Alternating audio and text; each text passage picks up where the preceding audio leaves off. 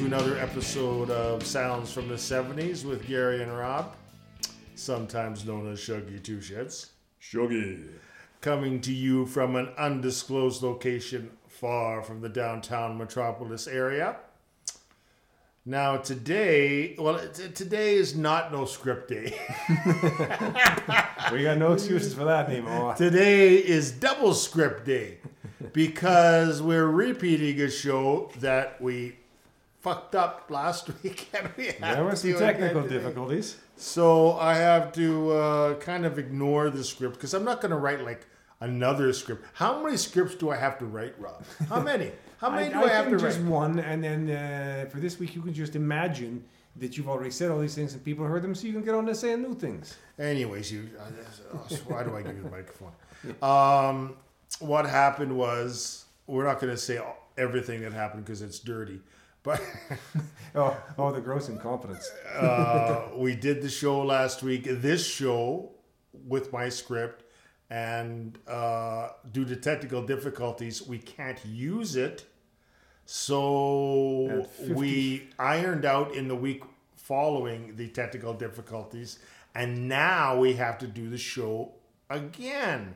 Now we have done shows again, but not this soon. Yeah, usually we've forgotten we've done them, and then they're fresh again by the time we do them. Yeah, no, yeah, seriously, we do like at the beginning of when we started this, we would do a whole bunch of dummy shows and hope that they worked, and we found out that there was They didn't work, yeah. They Our didn't hopes work. were unfounded. Or, uh, either the show was bad or there was a technical difficulty with the microphones or blah blah blah. So we had to do a whole bunch of shows over again with the same script and everything, but we've never done a show like back to back where we had to do No. it right over again.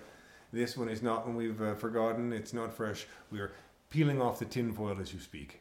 Yes. And when yes, yes, Yes. Well, I'm, I'm I just thought of something. That, what I thought of was, uh, oh, I, maybe I can use it from last week's script. I'll, We I'll say it. it because we're going to talk now about today's show. Uh, Our memories aren't that good. So, sometimes I don't even know what you're talking about, which is funny. I mean, it's funny, but it's aggravating. That's the edge I have over the monkey. It's the edge. it's the confusion that you give to me and the audience. So today we're talking about the last episode in our Power Pop. Power pop. Power Pop, uh, and thank God, not that we don't like Power Pop, uh, but just to explain it every Don't week. like too much of it. No, that's not the point I was getting at. Although four shows is too much, as we have said before. For a theme, it uh, it a whole month is is tough on the audience and us. That's not what I'm talking about. I'm just talking about having to explain Power Pop to almost it seems everybody except me. And Power Pop was I, I went to that Rolling Stone article in 1979, and they when they reviewed those albums, they were all called Power Pop. So this this expression of Power Pop has been around a long, long time. You people need to get off your arses and find out more about music instead of listening to your techno crap. Yes, I'm talking to you, Rick. Imagine if the guy named Rick who was really into techno and also I know a Gary and a Rob. I'm going over to their place right now. So uh, we're we're going to talk today about our last band uh, in our power pop thing, which is uh, a a band called uh, Shoes. No, not the Shoes. We don't want to talk about shoes again I'm just gonna unless we're them- wearing them. I'm going to call them the, the shoes to avoid the copyright because you always have to go. We got. to We're going to talk about the band Shoes, and that's aggravating. We went over this many times during the last four weeks, but that's why the name of the band sucks. Okay. So today, on our last episode of Power Pop Bands uh, of the late 1970s, specifically 1979, and we'll be focusing on the band 2020, right, Rob? Focusing. Oh, focusing like, uh, like, uh, like an eye. like an eye. Yeah, very New York like. Like an eye, hey? Like an eye. and their 1979 debut album. But first, the band Shoes. Sorry.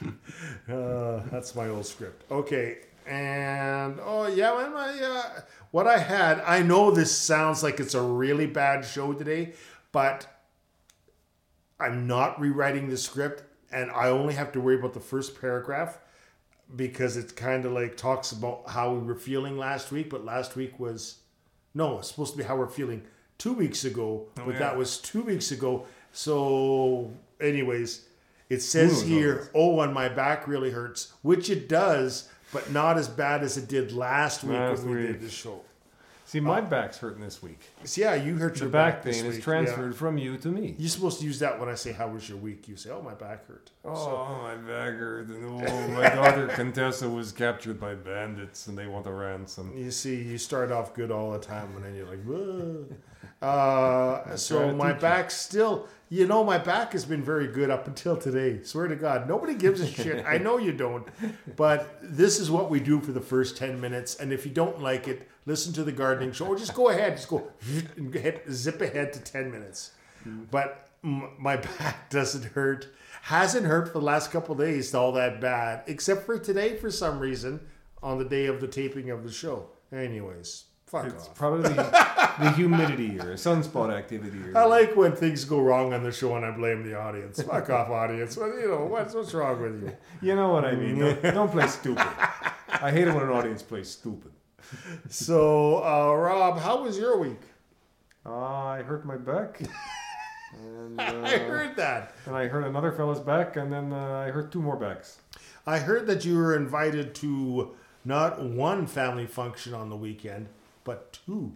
Two. That's how popular I'm with my family. ask me, ask me how many family functions my, my brother has been invited to in the past five years. How many family functions has your brother been invited to in the last five years? To my knowledge, none. Yeah, And it pleases him greatly. that's because Rob's brother and my friend of Jeez. 40 years uh, is the black sheep of Rob's family now. Awesome. I used to Which we can't discuss because we don't have the time, but we will at some. we should at some other date. Why uh, Rob's brother Craig is not uh, That lucky, copacetic at the moment. lucky bastard. Anyways, that was Rob's week. He had a bad back and he had to go to two family functions, but he only went to one because he used his bad back on Sunday to get out of the uh, Sunday brunch. I'll tell you a little confession there. I, uh, I deliberately aggravated my back. I, I made it worse. Nobody, nobody even cared at the first time we mentioned the back. Woo! Okay, this is one of the worst beginnings we've ever had to one of our shows. Do you remember last week? We, we were feeling so good afterwards. You know, I swear show. to God, people, I'm not lying to you. Last week we had one of our best episodes ever.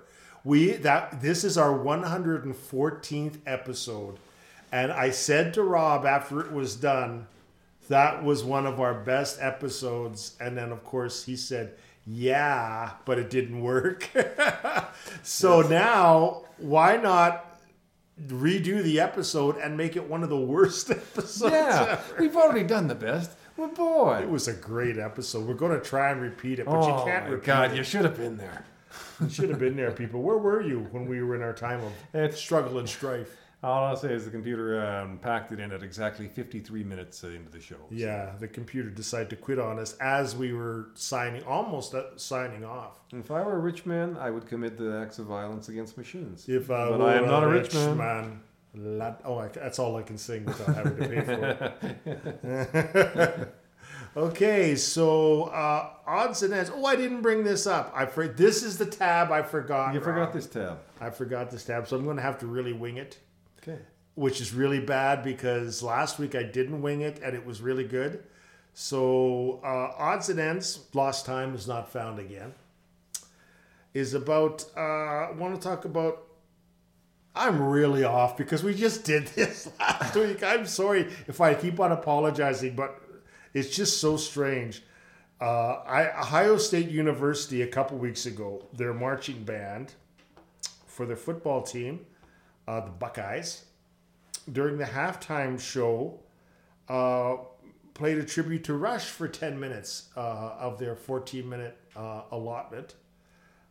Uh, and the only the four other four minutes were just for the fight song. I got a chance to uh, actually see it in between the weeks. On, Oh, did you? What did you think of it?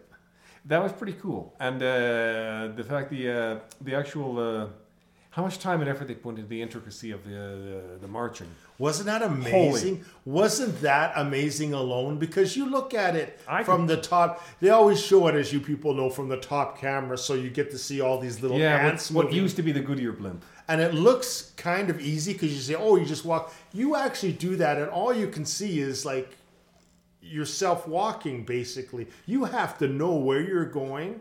I mean, that is Yeah. intricate shit. the, only thing is they gotta have little markers on the fields or something for for cues for to go. They gotta yeah, or they've had to work, and because they just they have a game every week. It's not like. You know, it's it's not like they can work on it for six months. You know, Yeah.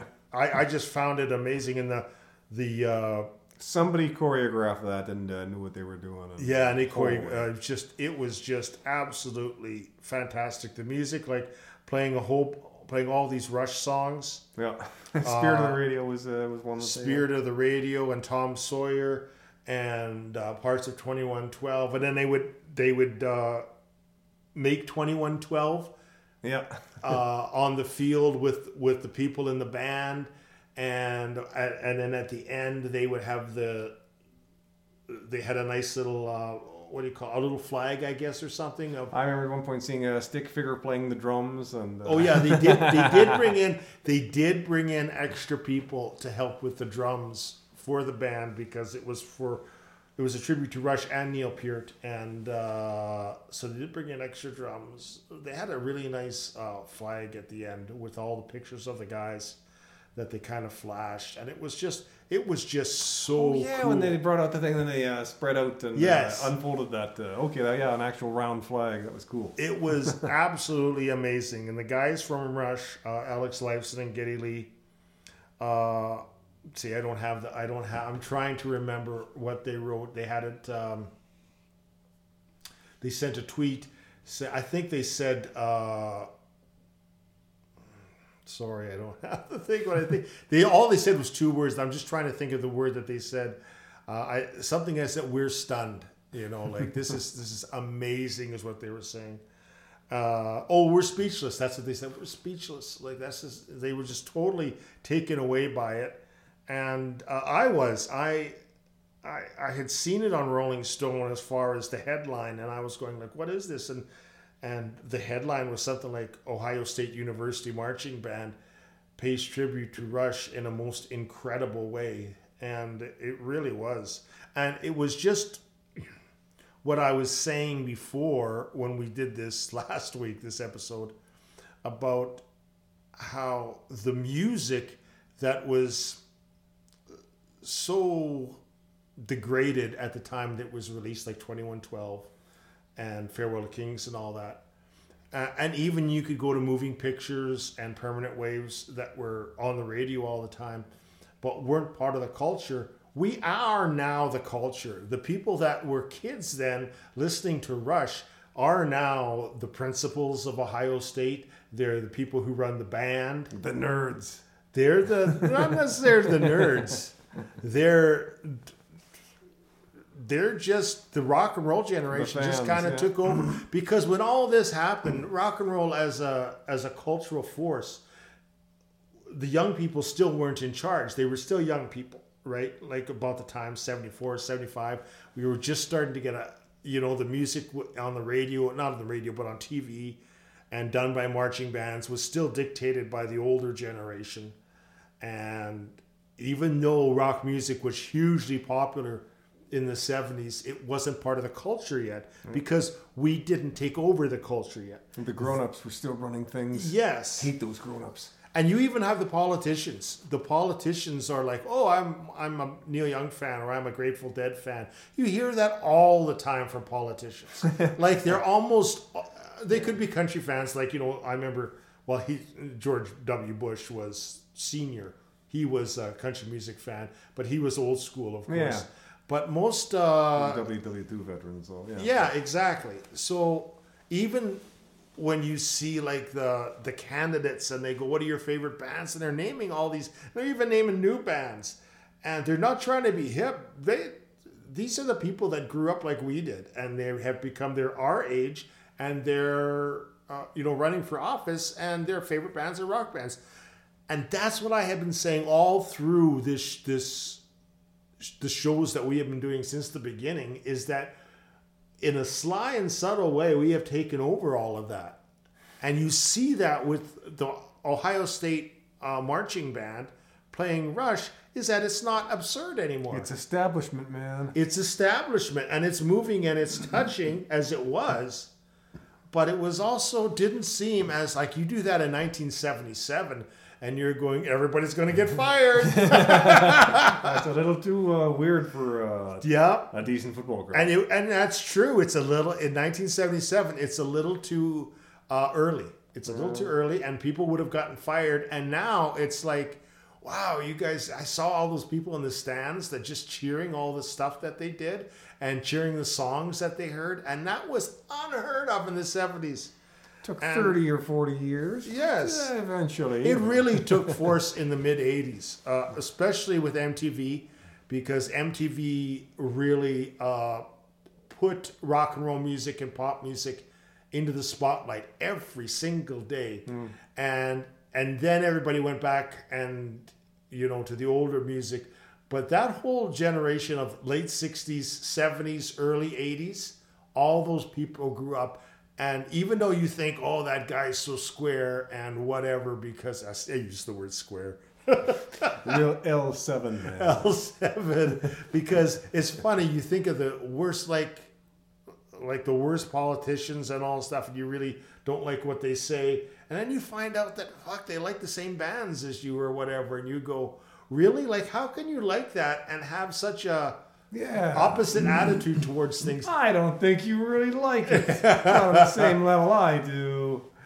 and well that's the point. They don't like it on the same level but they they're still very much everybody now is pop culture. Everybody now is we won. We won the war. And i say this like every fifth episode that we do but we won the cultural war. We were never going to take over and have a revolution. That was bullshit M- music just cannot do all of that. But we did what I thought that music was supposed to do, which was take over the take over television, take over radio, and you know, and rock music did that. It's the it's the soundtrack, even to people, even to the young people who were listening to the music post millennium. They still go back to the older music as the stuff that they like to sing to. Uh, a good example is my my great nieces and nephews are always you know they listen to the new music but they're always singing to like AC/DC Yeah. and stuff like that and it's just it's just amazing and that's what really what this what I'm talking about here is not only did I think that it was just a great thing that Ohio State did and the band was amazing just the choreography alone was breathtaking. It really was just breathtaking. But there's a bigger picture here in that it just was done in the first place, which was unspeakable even 20 years ago, maybe. Thank you. Hippest thing Okay. I ever had growing up was a band teacher who uh, wanted to play a Jethro Tull song. We never did, but I respect him for trying. Yes. Now, easy. Easy. Not, that's right. That's the point I'm trying to make, Rob. Easy. It's, uh, in fact, it's almost uh, encouraged. so strange how things come around. It really is, especially when you lived in the, in the days when the the middle class or the dividing line was Yeah, on but- the other side, and you didn't see commercials with pop songs, and you it was, and if it was a pop song, it was a, a pop song written by one of the just a hack writer. You know, uh, you know what I mean. yeah, but I'm trying to think, and you know, the uh, the people who grew up outside the rock and roll era now, uh, boy, they're like in their 80s and 90s. Yeah, and So, uh, there's not too many people digging on the old establishment music. Uh, there's only been rock and roll for the past. they're not digging on it. No. Oh. I don't know where that came from. And they're not digging on it, man. They're not digging on the commercials, is what you're saying. And the, the I know what you mean, but it's just funny how it you said it. uh, but my mom, I told you, my mom is 91, and when she wants to listen to music, sometimes she puts on the easy listening, but then so do I because Mm. I just put it on. Uh, I've heard all. I've heard Yeah. all the music. I just want to finish this, Rob. I've heard all the music that they put on in the satellite. I, I've heard all the music. Uh, so I, I don't want to be hearing like uh, rock and roll hoochie coo for the one thousandth time. I like to just I like to just listen to uh, easy listening music, music that I haven't listened to, uh, mostly just because it makes me write, but it doesn't make me plagiarize. Because if you're hearing a rock and roll song and it's in your head while you're writing, it could easily, you know. But my mom likes, she's 91, and she thinks now that the great radio is like the 60s. You know what I mean? That to her is like Frank Sinatra now, even though when she was in the 60s, that music was that. But now that, that's very soothing music to her, like the music from the 60s. It really is. Like the Yeah. top 40 of the 60s is, and, and even the 70s. I mean, she just, she just loves that. And, uh, that's what she listens to. And I think a lot of people, even my dad, who hated rock and roll, uh, was very any times when he in his later years, anytime that something from the '60s or '70s top 40 came on, it was like okay. Believe me, this was a guy that turned the radio off in the '70s when stuff like that. Came so it's just. I guess if you're hearing it every day, it can kind of wear you down. But if you don't hear it for 20 or 30 years, then uh, it can almost be nostalgic. yeah, that's what I kind of mean. I think in a way. Um, No, I guess my point is that you know all the people who um, uh, could challenge um, uh, rock and roll as the uh, the establishment, uh, they're all too old to challenge it. that's I get. I I, I didn't know what you meant, but yeah, Yeah. you're right. You're right. There, That was my point. there there are no challengers to uh, what we We've outlasted them. We have. I mean, they're died off, and and the people now are all people that listen to popular music. They don't listen popular music. What I mean by not only rock and roll, but but the pop music that's hip.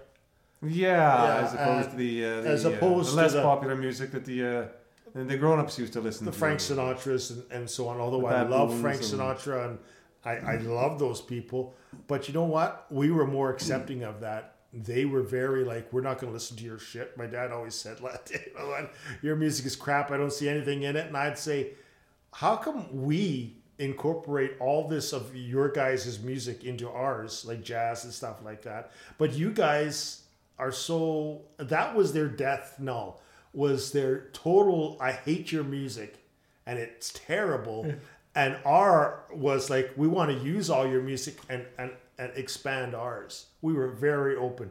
And I'm not talking about me and Rob. I'm talking about the whole generation was like, yeah, Those we want to use this attitudes towards music, they can uh, they can encourage rebellion. Can- we encouraged whatever was good we wanted to we wanted to say hey listen to this they were like we like our music and everything else is shit if you want to know about that go on youtube and listen to buddy rich talk because anything that's not jazz buddy rich will actually say on all these johnny carson interviews how crap it is every music and this is biggest part of our show every style of music is good because somebody likes it. There is some, yeah, and I find, the- yeah, in every style of music, there's uh, some performer or performers who uh, have excelled and really uh, made it. Uh, you can enjoy it.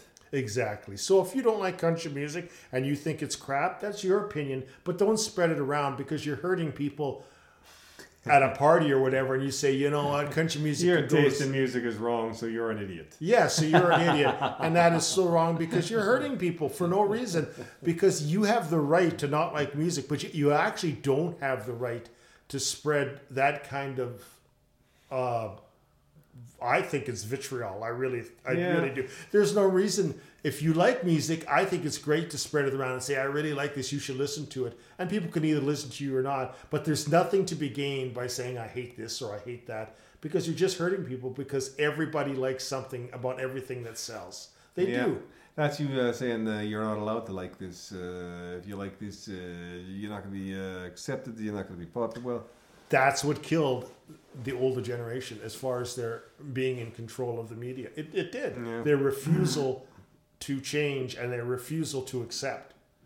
And that's what rock and roll meant to me. That's seriously what rock and roll meant to me when I started listening to it was the acceptance of everything. See, the thing is, they had already accepted it from the point of view of selling it and packaging it. Just, Right. Uh, They just didn't want it taking it, over. it was still a kids thing. It was like it was like bubblegum. Yeah, uh, but you made a good point though. You made a good point though. They were all in favor of it as long as it was making them money. Yeah. But as long, but but okay, you kids make your money, but we're not taking it seriously. But all the kids were saying, but it is serious. You think it's all bubblegum and it's and it's not. We just released Sergeant Pepper's, and pretty soon there's going to be a.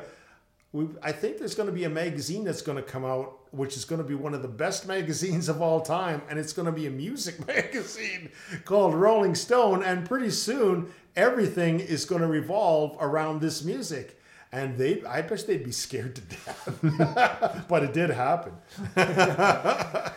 If they, uh, you know, uh, thought, okay, uh, if you had convinced that you could predict the future, and you said that, yeah, then uh, they'd start making plans. Yeah, they would. Thank God that it it, it happened subtly and. How can we invest in these Beatles?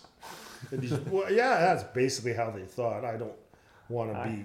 No, I still remember Ugly about watching. it, but- uh, I think it was a James Bond movie, um, uh, Goldfinger, and uh, mentioned the music of the Beatles. And James at that time said, uh, "You never listen to the music of the Beatles without earplugs."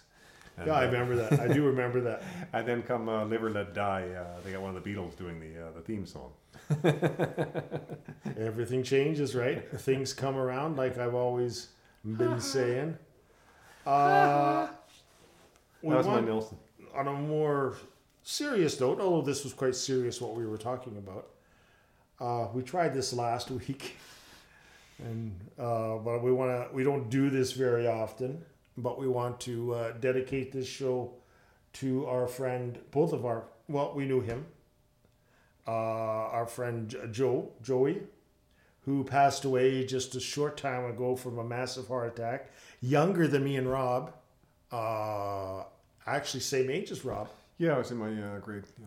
Yeah. So Rob and him were in the same grade, and I was just one grade higher, but we were basically the same age. So I was just one year older than him. Now, the reason why we're dedicating it to him is that if it wasn't for for Joey, I wouldn't be doing any of this today. I might have in a way, but not as Joey was as important to me as the Beatles and the Who and I think I think Bruce him, Springsteen. you might have missed a few years. It would be like uh, three Oh, yeah. years afterwards. We talked about this last week on the show that didn't air, but I definitely feel that if it wasn't for Joey, I would have started music, listening to music about the time that Rob did, was about the early 80s, 80, 80 mm. 81. I would have started, and I would have missed so much because I soaked up so much music between the middle of 1977 to the beginning of 1980. It's incredible. It is absolutely the amount, my whole life for those years when you're doing nothing in, in just when junior high starting. Yeah, and there is nothing to do. Oh, there is nothing to do. and sleep and uh, Yeah, and you occasionally play with your with your friends, but that's not often. I've seen all the Star Treks and Gilligan's Island. it's exactly right. So all you do is like you know occasionally go outside and play, or or you go into organized sports, which was not something I wanted to do. So I had all this time, and all I did because of what Joey Joey did for me was sit and listen to music and get as much knowledge as I could. By 1980. I had so much knowledge; it was sickening. it really was. he was starting to rub it in other people's faces. Hey. Now, Joey lived about four houses down from me. He lived right at the end of our block. And I don't remember how we got together because, of course, we weren't the same age. Because, as you know, in school, one grade is huge. Yeah. One grade at that age is huge. I was only friends with kids a little older than me because my my brother was one year older. So. right. Now, I can And see then uh, that. conversely, he was That's how I friends with became the- friends with Rob was because Yeah. of it. I went to I went younger. to school with his brother, and uh, but I have I have I really don't remember. But all of a sudden, we became friends in about 1976, and then we spent almost all our time together. And all he kept talking about, and you have to remember, I'm extremely young. I'm only like 11 years old or 10 years old in 1976. He's like nine, and he's telling me about the Beatles. Who taught him? Who taught him? His sisters taught him, but he had to have a ferocious appetite for it because he was always right. He would say, "Oh, well, you know, Paul McCartney is the bassist, and this is what happened." And he broke up the Beatles, which at the time everybody thought he did. And he he he really told me he was educating me, even though what he was doing was just kind of like expressing his enthusiasm for this new band he had found.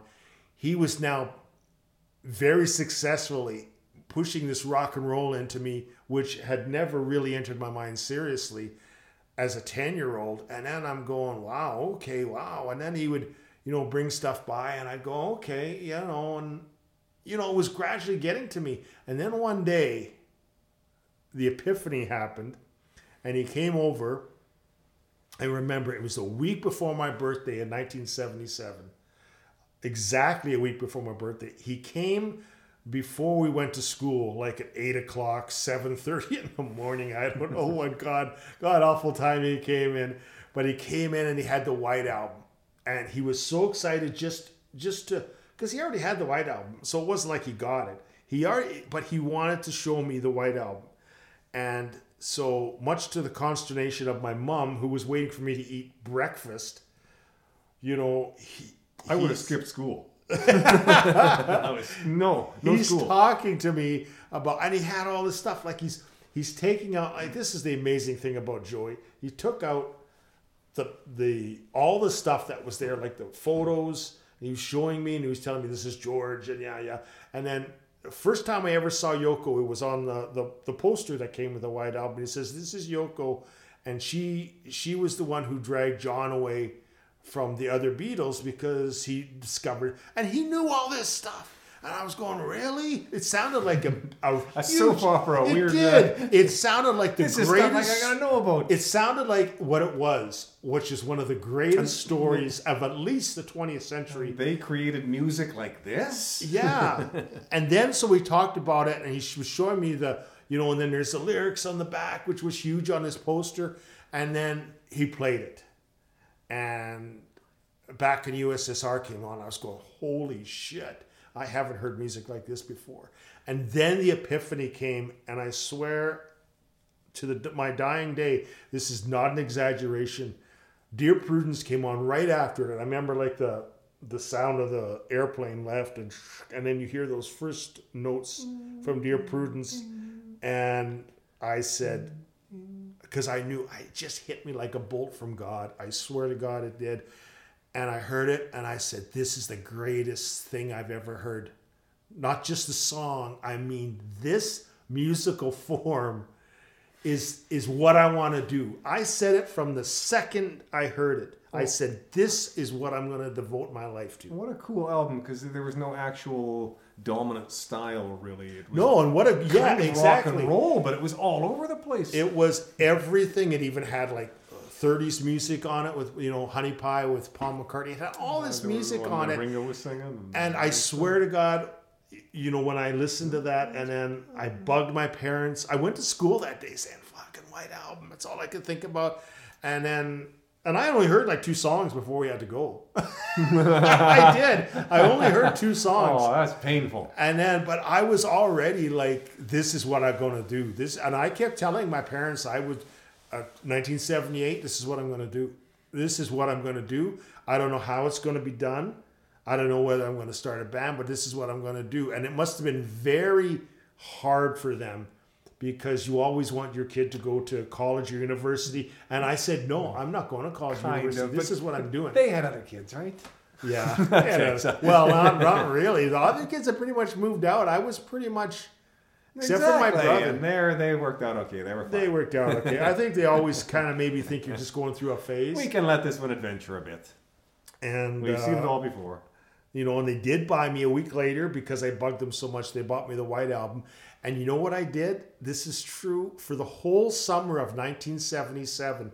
I listened to the White Album once a day. That's about 60 times I heard the White Album, and to this day, which I still have that album, um, that my parents bought for me. Uh, I've listened to the White Album. I can't even tell you. It still sounds as fresh to me as that summer of 77. It still does. It still, I don't know if any album does that I've listened to. I've never listened to an album as much as that though, but I can't. But an album that I really listened to, I, none of them sound as fresh as that. They, it just album just does something to me. It just, but that's not the point. The point is that Joey just turned me on to, to, to music that I had no right to be listening to at 10, 11 years old. I mean, that's not the age That's- you get into music. I mean, the lyrical content alone is uh, is more for grown-ups. yeah, One would think. exactly. And then he got me into. Uh, then when I got into the Beatles, I really liked like Paul McCartney's music. Like I liked the the music that he did for the Beatles. So I became a really big uh, Paul McCartney and Wings fan and Paul McCartney solo fan and. And you know he just did great things for me. Like he bought me the Band on the Run album. He didn't buy it to me. He gave it to me. He gave his copy to me because he knew how much I wanted the album but couldn't afford it. And he gave it to me with all the inserts and the poster like Paul McCartney had with all his albums. Very Yeah. gracious. He gave me the Let It Be book I can see it from his, the album. his sisters three years later. I used to have Band on the Run. That's true. That's true. I know the Let It I know the Let It Be book from the original pressing of the album uh, was his sister's, but he said his sister gave it was all patched up. Yeah. I still have it. I I just want to say it's all it's karmically aligned because my sister uh, she got a bunch of my albums and uh, they never came back. So it, the, the karma just it, it, it gives the right amount of albums Yeah, over the yeah. years. You hope, you hope. That's why I have such a big record collection. Is I keep all my records because I hope someday that my family, my younger family, will will take those records and maybe they, you know, I know times have changed a lot You and got a library that you can't. uh, yes that I, I when i when i go that they will cherish those i said you can do whatever you want with them i would hope that you keep them and maybe learn something. But if you want to sell them i'm not going to tell anybody what to do with them. But that's always been my hope and that's why i have such a big collection of records. And uh you know to give me that let it be book which is worth a lot of money nowadays and just to give it to me like what a kind guy.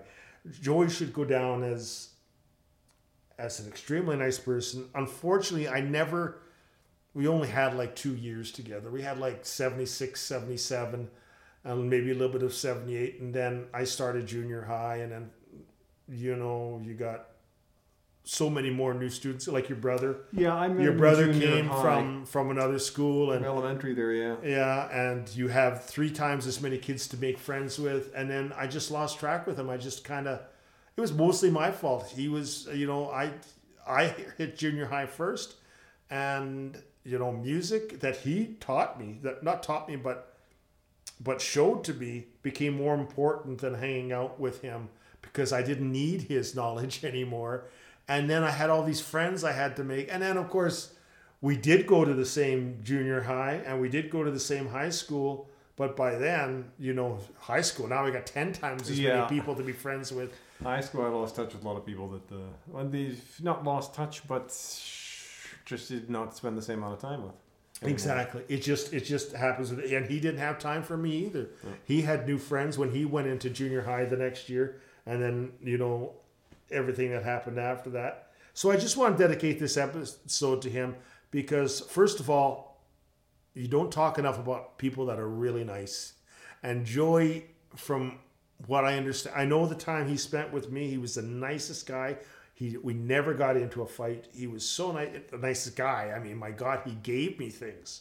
I never gave him shit, and he gave me things.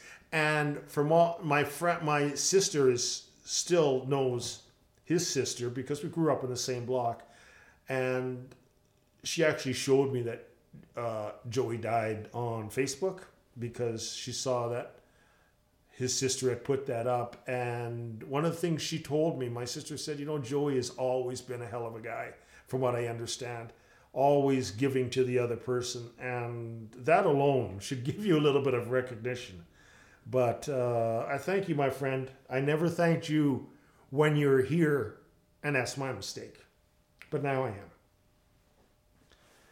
So again, I don't have. We're running out of time. Not like last week. Last week we were early. yeah, we were kind of anxious and looking forward to getting out. By golly, we've done everything right. What a great show. We got out of here early. Well, you had a very early show last night. I'm not going to do my top 30 song again. I'm going to save it for next week, and I'm gonna. I'm sorry, Judee Sill. I'm going to have to push you back another week because I'm going to do my song next week that uh, of my top 30 song. Today's album we are reviewing is by the band 2020 and their debut self-titled album called 2020. Ah, in 1979. Seeing if Rob is paying attention. I should have said another album title. You would have said, "Wait a minute, I thought it was self-titled." You jerk. no, I'd be dead. and um, this is a band that that was out of. They operated out of, of Los Angeles, but they were most of them were from other parts of the states. The uh, two lead members, Steve Allen, not the uh, Not the Talk- comedian. Uh, not the comedian, um, played guitar, and Ron Flynt, who played bass, and those two were the songwriters, mo- major songwriters in the band.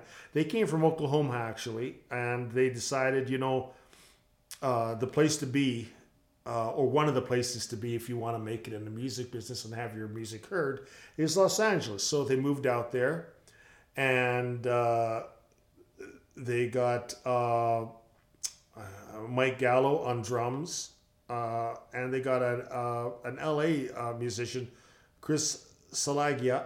I hope I'm saying that right. He became the keyboardist, and uh, and even if I don't say it right, uh, you know I didn't mean any harm, Chris. It's not like I did it on purpose. It's not like your name was Johnson and I pronounced it Johansson. no, I mispronounce a whole lot of names that I've only ever seen in print and never heard pronounced, and I don't make apologies for it. And very soon after uh, forming, they formed in uh, 19, uh, early 1978. They already had recorded an uh, uh, independent single, and by 1979 they got signed to Portrait Records and uh, released their first album. Uh, they were uh, a very energetic band. I saw them on American Bandstand when I was doing research for this show and they were great. They were. I really thought that they were playing their instruments. Of course, if anybody remembers American Bandstand, it was all lip synced. Everything was lip synced. Sometimes you noticed, other times you didn't. But on the times when you noticed, it was like, wait a second. Yeah, sometimes it can be really bad. It was out sometimes and out distracting. It was. It was. I mean, you did. It. It was most of the time. I would say seventy percent of the time, at least. Uh, you would have, you know, the electric guitar player or the uh, an electric guitar being played and it's an acoustic guitar, and you're going like, "What the fuck?" And it, you know, it get pretty Heck aggravating of a distortion box they're running through. and girls singing and there's no girls up there. Uh, but anyways they they made it like a live performance. They they just gave her and the crowd went wild. And this is the first band out of the bands that we have reviewed that showed a lot of life. And they they just killed the audience they really did even dick clark came up after their first song and said what is that like what do you call that he actually did he said what that was amazing. What do you call this music that you just did? And I remember he went to Steve Allen, and Steve Allen, he didn't say power pop because you you never know really what kind of music you play. You just play it, right? And he just said, I can't remember, he said energy music or something like that. You know, we're just full of energy. and We want to play rock and roll, and I like that. I like that he didn't just say it's power pop, and hope jump on the bandwagon. but he said, you know, For energy criminy's music. sake, Dick. and Dick was really impressed. And then they did their second song, uh, you know, and the, they just blew the audience away. And this is an audience that usually by 1979 likes dance music. You know, disco was, and, and of course it's a dance show. But uh, they blew me away because they showed so they were jumping around. They showed a lot of energy, unlike a certain band called Shoes, which made three videos and they just stood there and they looked just as boring as their music was. They were trying to draw attention to their shoes. Yeah, you know what? If we ever meet anybody from from shoes, they're gonna punch us in the face because we've had more jokes about the shoes in the last three weeks than they probably had in a lifetime. Um, so they released their first album, and uh, I liked it. It's got a lot of energy, and I should point out before we, I I, I delve into the album too much. They released three albums. Uh, most of them got very good critical acclaim, but they didn't sell dick, so they broke up, and then eventually, like all bands did, as became the kind of thing you did for bands that started, especially in the early 80s. Uh, they got back together. It seems like everybody got back together at some point in the 90s. But they got back together. And, you break up after the first few albums thinking, I gotta ditch these guys. I got some talent here. I can do Yeah. something. Then when nothing happens, it's like, uh, those might have been our glory days. Let's get them back. that's exactly the point, Let's Rob. get them back. That's exactly the point is that you're young and either you're really disappointed that your music didn't take off, so you say, I want to do something else because this music is never going to go anywhere. I have no patience for this. I gotta try something different and cut the dead wood. and then you realize 15 years later that you you've done even worse than, than with the band and you want to get back together and, and be and start all over not start all over again but you're more At least mature reconnect with the people who enjoyed the music you did back exactly and you're mature they're mature and you're not looking to sell records anymore because that time has passed you're just looking to to make some music and to sell a few records just for fun. And and go do that fun thing again. yeah Because you've done the non-fun thing for 15 years. And it happens all over. It happened with every band that we've talked about. yeah. The Knack, uh, Shoes, fuckers. Uh, the records all got back together. The uh, the rock band, I was going to say the Shoes. I had to stop myself. the Ah, band Shoes The hell with it. Just start calling them the shoes. are the only band that are still together to this day. Uh, the Knack probably would be, but unfortunately, a couple of their members died, and, and they all, all went their same way. And the records have kind of are doing different things, just like the members of 2020. But they all came back together, all about the same time in the 90s, just like almost every other band that broke up in the early 80s or mid 80s. They all came back together, made a couple of albums. You know, it, it couldn't reclaim the magic, but I do like that they got back together because there's there's so much wrong you do when you're young, emotionally and egotistically, and and sometimes you cut it short before maybe Um, you should. sometimes you'll never know you did a wrong thing by doing it and judging the result. Exactly. So that's that's the history of of 2020. The they made three real albums before they broke up the first time, and that was when they're that was when they had all the angst and and probably if you wanted to buy their records, you should just buy the first three. Uh, I like the energy on this record. Uh, this this record, apart from the knack, is uh, my favorite of the power pop records. It, it's definitely better than Shoes.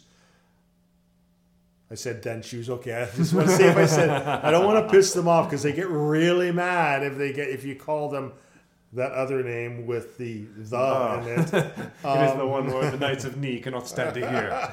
There's a lot of good songwriting, especially like power pop records do need to be listened to more than once. Like you really shouldn't judge a power pop record until you've listened to it three or four times because the hooks start to come in, the little subtleties start to come in into the songs that other forms of music kind of don't. That's my only suggestion about listening to a power pop band is give the record some time. Like an album, again, I'm sorry, but an album like the like Shoes, they didn't do, they didn't get better for me at all. Uh, the records did. The records I had to revise my original opinion of. I, I, I thought the record, even though not not great, did get better, and I liked it. And uh, the only album that I liked right away was, of course, The Knack, which is pretty much the Yeah, king of the of the late '70s power pop bands. That that was really catchy from Creative from writing and playing. Yeah. there. But this album, it took me a couple listens, but I really liked it by the last listen. Uh, there are a couple of clunkers, uh, you know. Uh, there are there are songs that you know there are of course like every power pop band a lot of songs about getting the girls and relationships and which is nice but The safe topics. I mean, the, the safe topics Power pop is not there to be protest music. Power pop and protest Exactly. music don't go together. But saying that, Rob, us saying that, uh, I have to admit that there was a couple of, of songs that did kind of uh, maybe just one actually, because when I think of it, most of this was even it might have been about something because else was really about relationships. But Yellow Pills, Yellow Pills. was uh, which is about, of course, drugs. Uh, which was one of the songs that played on American Bandstand. Uh, very catchy song. Most people's favorite song on the album. It's not mine. It's my second favorite. I loved "Remember the Lightning." I just it was the song they played on American Bandstand that, that drove the people and Dick Clark nuts. They just loved it. And the more I hear this song, I think it's just power pop at its best.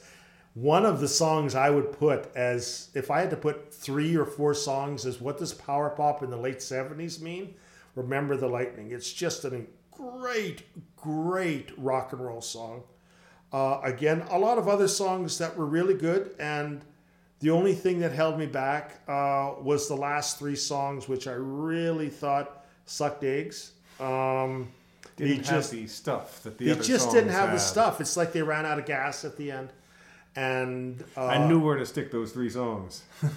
Yeah, you know, it's You want to close big, but you want to close big, but done. that's the records problem too. I love the records uh, side one, Yeah. and then side two You really start let me down. It, it was the same thing. It's like they ran out of gas and they decided to put all their good songs on side one. This is even worse. Yeah, this is not one- as bad because it was only the last three songs. Side on- one definitely sounds a little more creative uh, yeah, than side two. and I did. I just didn't like the last backyard guys and jet lag and action. Now were uh, they're not terrible, but they just did not at all meet the standards set forth by the first nine songs. And uh, yeah, I, I really this is about the this is about the time that it shut off last time. was when I was going to say this. Yeah, we're, we're three minutes over where we shut off last Yeah, time. At because last time I was going to give my ju- just at this point I was going to give my rating, and then Yeah, and then it shut off, and you kept going for about a minute. And I was gonna Go I couldn't around. interrupt you. I couldn't. I was thinking, do I do a timeout signal? Do I uh, turn the computer around and show him the awful message? Uh, So I've got kind of like a phobia about this, so- but I'm going to say I give this uh, three and a half stars, and I, I really liked it. I, you know, I think we talked about this last week when we did the first version of the show. This is the kind of band that I would give a second chance to with another album, like when they were like at the time. because you're thinking that you know this was close. Yes. and these guys definitely got something there. Like uh, they have some. They're talent. not there, but damn, they're close. Yeah. I wonder what their second album would sound like. And that's one of these bands. That's not like the records. I don't think I would have given the records another try. I would have said I really like their first side. Definitely not do anything with shoes. That I would I would try and forget them. Sounds like I really bas- blasted their album. I didn't, but it was so mediocre. And of course, the Knack I would give an, another chance to because their record was so strong. But this is a band that, even though they didn't sell records like the Knack did, No. and they didn't have a hit single, I would say I want to hear what they have on their second album. That's why, uh, and the energy alone, Yeah. uh, it deserves like a three and a half. What did you think? Those are three words I uh, wrote down. Uh, was energy, imagination, and then fun with a question mark. Were they having fun? That ain't right. That's the one thing on this album that Shoes did not have. Shoes sounded so. Uh, Let's. Uh, they, they sounded like they came in with a sense of uh, fear of uh, we just got to get the parts down. They're done. Okay, good enough. Uh, you did a good enough part too. Okay. Yeah. And you won't expect too much from me. Okay, good. this We're- sounds we're like safe. they are having a blast. But this, yeah, they're actually. Uh, I, I hear them. Uh, they sound like they're having fun. But um, the, the- as far as uh, musical styles go, I found it really interesting. This kind of had elements of punk and new wave. Like this band could blend in with either of those crowds musically, exactly. choosing the right songs. But uh, the other thing that struck me was this also reminded me uh, the instrumentation and the way the vocals were written and arranged of the old power pop from uh, the early 70s. This is the closest to that type of power pop from all the bands we've heard, including uh, the Knack. I agree. If you want to, if if you haven't heard power pop from the early '70s, which we will be showcasing on a future episode, this is a good example of what it sounded like. Yeah, this, And this is actually the best example of the four records of what, even of the Knack, of what early power pop, because the Knack was very much of 1979 uh, in a good way, but this actually could easily be 1972. Yes. this falls in the, the, into that category somehow, and, and, and the fact that it, uh, like I said, could also be punk or new wave. Like this is a versatile. These guys got some talent, damn it. they're the way we talk like with the words we're using like versatile and talent it sounds like it sounds like they're there. They're not quite but they're damn close. And They're more interesting to listen to than a whole lot of other people. Uh, yes. Exactly. I i we i think we feel exactly the same about this this we've had had our differences on this power pop My first comment theme. Was I was surprised by listening to this album because I didn't hate it. Yes. I was coming in there expecting a train this wreck. was no shoes I was coming in here expecting a train wreck, and the train had stayed on the tracks. Damn it! Yeah, that's one of that's one of the things that um, with this power pop theme that we've discovered is it wasn't um, a strong wasn't a strong movement.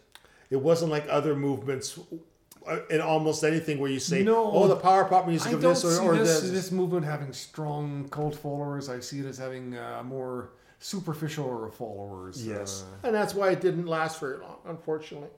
Um, because power pop is a great. It's it's funny. This is what I was talking about. This what I'm about to say is exactly what I was talking about when we died last week, and our computer failed us. Was this is not the type of music that Rob and I would play. Uh, uh, Rob mentioned this actually a couple of shows. That's exactly what I said before I got cut off. this is not the type of music that Rob and I would play, which I want to point out. Rob actually very, I didn't think about this, but Rob said this a couple of shows ago, and I agree with him. Uh, this is the type of music we would we would listen to maybe and enjoy, but this is not the type of music that we would play. Not that we don't like it. It's just that we're into just different types of stuff. Because you, it's, you, you think of rock and myself- roll. Oh, they must like to play power pop, but it's not. It's it's it's a little bit too simplified. Like you have Yeah. to go. You have to almost go by the rules of of songwriting, which we don't do a lot of the time. From my point of view, yes, and a lot of uh, the power pop or any kind of pop, um, you can't get too adventurous. Uh, you have to resort to repetition a lot. You have to find that one good part and keep playing it because that's the hook. I think that's what you were saying last time, and I never even took that's that into consideration. I always shied away from joining a band that played this type of music. and that's why it's called However, power pop. listening to it, yeah, It's I- because it's based on the principles of pop music, Pop which music. is two, which is like sorry, uh, yeah, two verses, two choruses, bridge, and, the formula. and the formula, the and, formula. and the It's songs are, commercial. are usually no longer than four minutes. Yes, and, the and fact that they packed all three bands, or at least two of them, yeah, twelve songs on the album, uh, all at the same.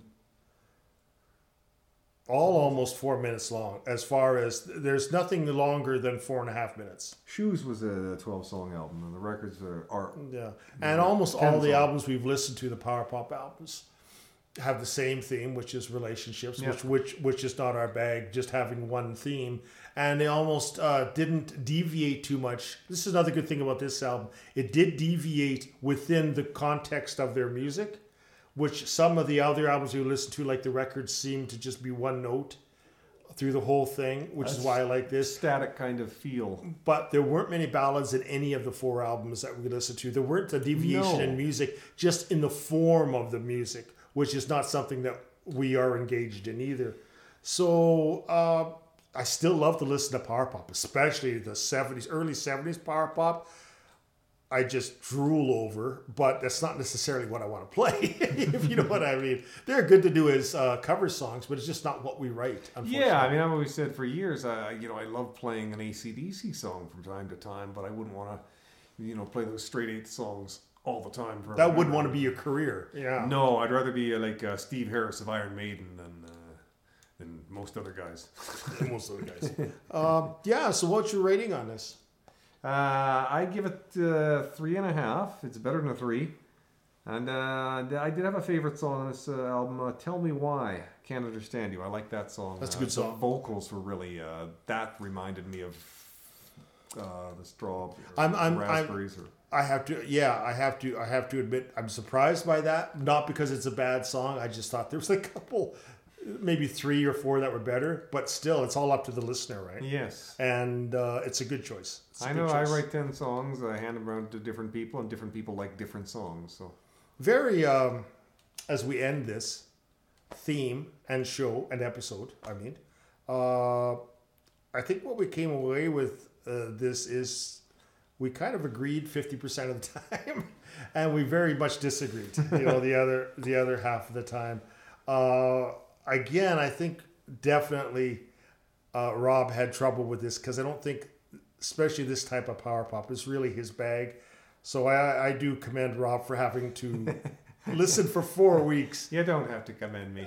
I, I got no choice if I want to continue doing it. And I do want to continue doing it. Therefore, no commendations on this. Yeah, and you know, even if Rob doesn't exactly like the music that we're playing, uh, we have to cover all genres of music. And yes, I have heard three of these four albums before, and I didn't think much of the two albums, so I wasn't exactly excited about going into this. Yeah, I mean, but uh, I was also excited to re-listen to it to see if I was right or not. Sometimes I was right, sometimes I was not. Age made some of it better for me. I listened to Starry Eyes again by the Records last night. I did because it was on my playlist uh, when I was doing my research. work for the show, and I just love this. I'm sorry, I think Starry Eyes sounds like the Byrds mixed with power pop, and I just think it's, I just, I just think if you if you get nothing from this at all, people, just listen to Starry Eyes from the records. That's all you have to listen to, and I'll be happy. so that's all for today's show. Did you? Let, let me just end this. Did you? I just want to say on a It was. note, It was. I, It, it wasn't as bad as as as I'm making out to be for you. You you enjoyed this thing? no, no, two of the albums were pretty good. Two of the albums uh, less good, but I want some variation in the albums. Uh, we had a streak there we were doing like uh, four and five star albums for a while, and uh, you don't like, want to keep giving the same reviews every No, year. No, I agree with you. I I I agree with you. We need to mix it up. We need to vary it. Yeah. And I just want to say on a personal side note, I still think you're pulling the wool over our eyes, and there's no actual such thing as power pop. You made it up. it's a practical joke. You see, that's that's why that that's something you would say the first thirty minutes, and and because you usually are very coherent and smart in the last thirty. So that seems more like a first. That's 30 the first minutes. 30 minutes thing. yeah. Well, I don't care. I stand by it. I still don't think power pop exists. So next week we will be taking next week uh, off to get ready for our next theme. At least it seems because we've had so much Yes. Confusion, we actually won't be taking that weekend off. Week off. You guys will. We won't have a new show on. We have to catch up, so we're going to do an episode uh, next week. Th- Everybody's confused now. We will be working next week. You guys will not be listening because we won't be on. We'll be on in two weeks with a new episode and a new theme. I think it's a great new theme. And uh, two weeks from now, in other words, yes, show. Not a show about the group, yes, but yes, there will be a Yes, show. there will be a show. See, I kind of uh, be under the opinion that, uh, by golly, uh, just you, you let us know the listener because that was confusing. yeah, I, I shouldn't do that. I should just say, see you in two weeks. so, as usual, um, everybody please take care and stay safe.